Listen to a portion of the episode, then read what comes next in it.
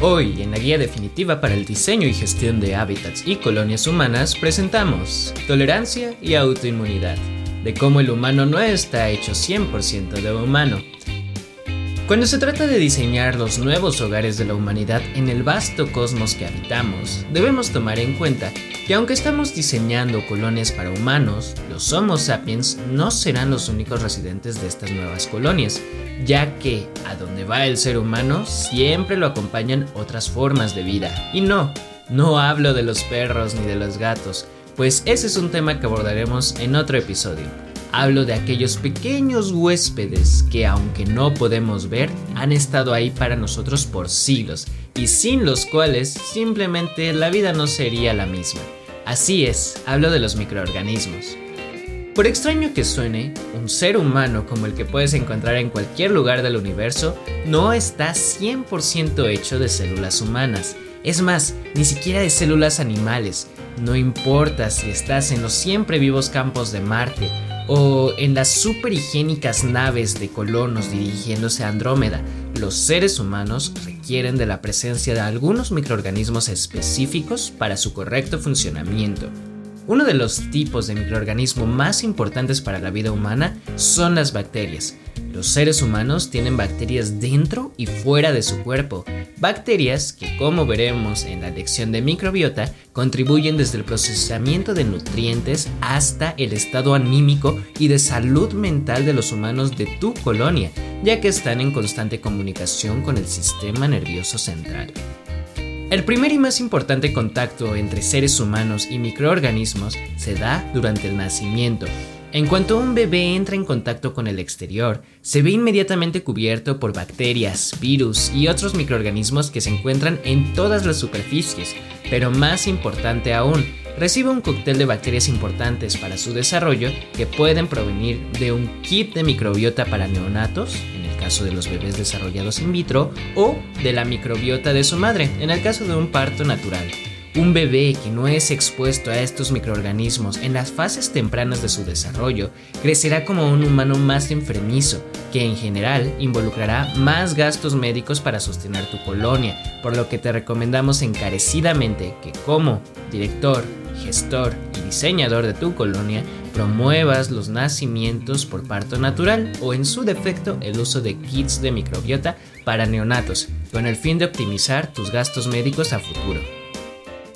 Lo anterior probablemente te haga preguntarte, ¿por qué diantres un bebé expuesto a menos microorganismos y potenciales agentes patógenos se convierte en un humano más enfermizo?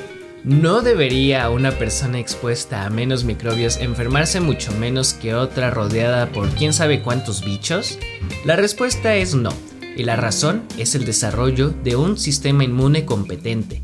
Como recordarás en nuestra clase de enfermedades y gastos médicos, los seres humanos se enferman cuando su organismo no es capaz de volver a la homeostasis, es decir, pierde el equilibrio que necesita para funcionar de forma óptima.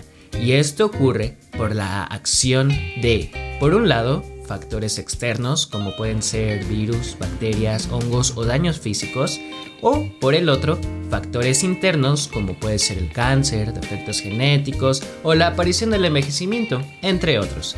Muchas de estas amenazas son detenidas y controladas por el sistema inmunológico humano, el cual actúa como la principal defensa de cada humano frente a las enfermedades y retos propios de su respectivo ambiente.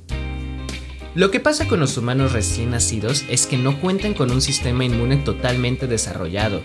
De hecho, el estudio del sistema inmune originalmente se dividió en la respuesta inmune innata y la adaptativa. Como imaginarás, un bebé solo cuenta en un principio con la respuesta inmune innata desarrollada, la cual es rápida, inespecífica y no tiene memoria, porque básicamente esta lidiará con lo que sea que venga. Sin embargo, la respuesta inmune más poderosa con la que cuentan los seres humanos viene de la mano del sistema inmune adaptativo. Este sí es específico, tiene memoria y es más tardado, pero sobre todo requiere entrenamiento. Un entrenamiento que solo tendrá si el niño se expone a antígenos, es decir, a moléculas que promueven la respuesta del sistema inmune. Y esto deben hacerlo desde edades tempranas, cuando los pequeños humanos son muy curiosos, se arrastran y se meten todo tipo de objetos a la boca. Al hacer esto, están permitiendo la entrada de miles de microorganismos a su cuerpo. Es aquí donde el sistema inmune adaptativo no solo aprende a defenderse de los microorganismos potencialmente peligrosos, sino también a tolerar aquello que no representa un peligro para el organismo. Esta tolerancia inmunológica es vital para el futuro de tu colonia, puesto que mantener su equilibrio evitará que los habitantes de tu colonia sufran de alergias y resistan las enfermedades. Por un lado, si el sistema inmune de tus colonos es muy poco tolerante, las personas de tu colonia presentarán respuestas inmunes contra cosas inofensivas y que de hecho necesitan, como algunos alimentos. Estas respuestas son de hipersensibilidad tipo 1 y son conocidas como alergias. Por el otro lado, si los colonos son demasiado inmunotolerantes, podrían no presentar respuestas inmunológicas contra agentes que sí son peligrosos y por lo tanto enfermar de gravedad con mayor frecuencia. Cabe mencionar que es recomendable mantener a tus colonos enfrentando retos inmunológicos constantemente, con el fin de mantener sus sistemas inmunológicos competentes y a los colonos saludables. Por esta razón, es sumamente importante que al momento de diseñar tu colonia tengas en consideración qué microorganismos y vacunas incluirás dentro del repertorio de tu colonia. Te recomendamos seguir los lineamientos de nuestra guía que podrás descargar en tu cerebro al terminar la lección, la cual está basada en los microorganismos terrestres con los que los seres humanos evolucionaron en su planeta de origen, así como las cepas más comunes encontradas en las estaciones de comercio de la actualidad. Solo procura mantener bien monitoreada la incidencia de enfermedades y los tratamientos provistos para evitar una secuela como la crisis de los antibióticos de los años 2050 que costó la vida de gran parte de la población mundial terrestre.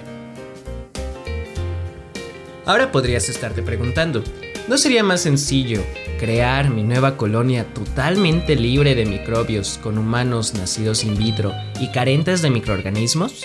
Técnicamente, si tu colonia es sustentable, autónoma y siempre estará aislada, tus colonos no necesitarían un sistema inmune competente, ya que no se enfrentarían a ningún reto inmunológico, ¿cierto? Pues no, y ten mucho cuidado, porque a veces lo barato sale caro. Todas estas consideraciones de retos inmunes y repertorios de microorganismos podrán parecer complejos, pero en realidad son vitales para mantener la salud de tus humanos, puesto que restringir a tus colonos de restos inmunológicos puede favorecer enormemente la incidencia de enfermedades autoinmunes en tu colonia. Las enfermedades autoinmunes se dan cuando las células del sistema inmunológico del organismo no reconocen como propias a otras células o componentes del mismo organismo, no lo toleran y por lo tanto comienzan a atacar generando una respuesta inmune que puede ser específica de un órgano o generalizada en todo el cuerpo. En otras palabras, sin el correcto entrenamiento del sistema inmune, los cuerpos de tus colonos comenzarán a atacarse a sí mismos. Y, aunque para el año en curso, 2415, ya contamos con la cura para virtualmente cualquier enfermedad humana, el gasto de salud de tu colonia será abismalmente mayor si tus colonos sufren de enfermedades autoinmunes que si padecen las enfermedades más comúnmente tratadas y para las cuales hay abundancia de fármacos ya producidos.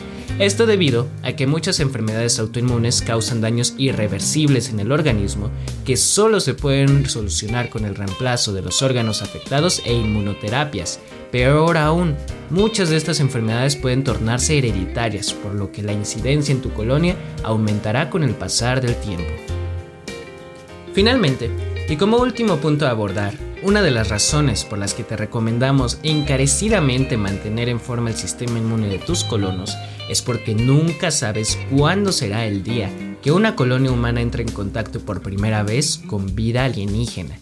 No sabemos cómo se verán, cómo actuarán, ni de qué tamaño serán, pero si este contacto se llega a dar en tu colonia, desearás que todas tus defensas, incluyendo la inmunitaria, estén en estado óptimo.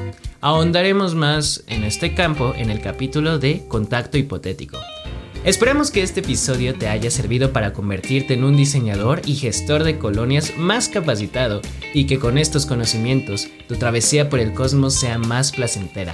Recuerda que puedes descargar las técnicas específicas y los protocolos en tu mente de forma gratuita en los materiales adicionales de este curso.